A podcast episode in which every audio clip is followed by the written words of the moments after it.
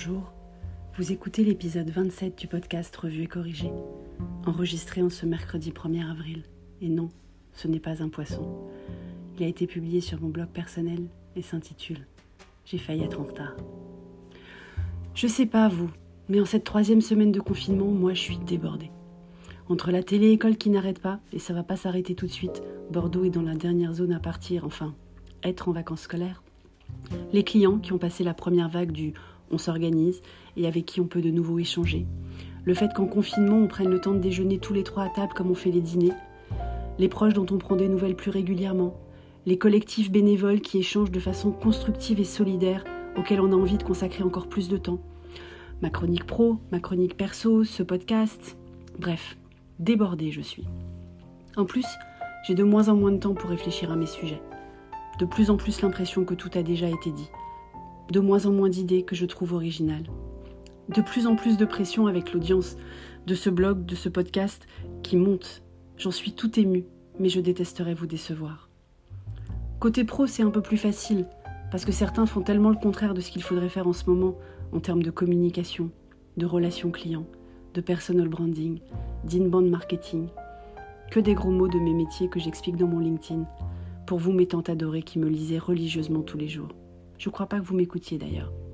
Mais côté perso, ça manque un peu de renouveau. Alors je vais vous raconter ce qui se passe à la maison. Cher et tendre joue à Animal Crossing. Petit homme aussi. Doudou s'isole. Cher et tendre cuisine. Petit homme fait ses devoirs. Doudou demande un câlin. Cher et tendre regarde Voyage en terre inconnue. Avec petit homme. Doudou s'en fout. Ah ben voilà un joli sujet. L'émission Voyage en terre inconnue d'hier soir.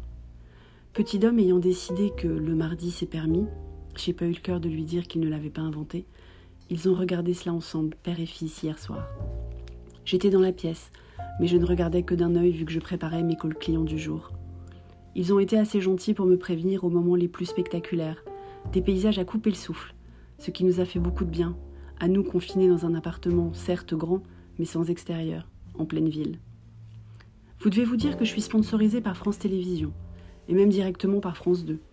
Parce que, outre les allusions faites à un jeu en access prime time que nombre d'entre vous ont correctement identifié, sur France 2 donc, ça fait déjà deux émissions de cette chaîne que je cite et dont je dis du bien.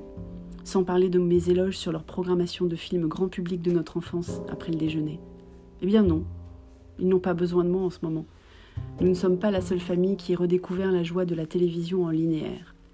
Il faut dire qu'on est, en tout cas tous ceux d'entre nous qui ne servent à rien dans la grande guerre contre le virus, et encore un grand merci aux autres, les soignants, les éboueurs, les livreurs, les caissiers, les caissières, les pharmaciens, les agents de sécurité et j'en passe. Donc tous les autres, nous sommes à la maison aux heures de diffusion quand même.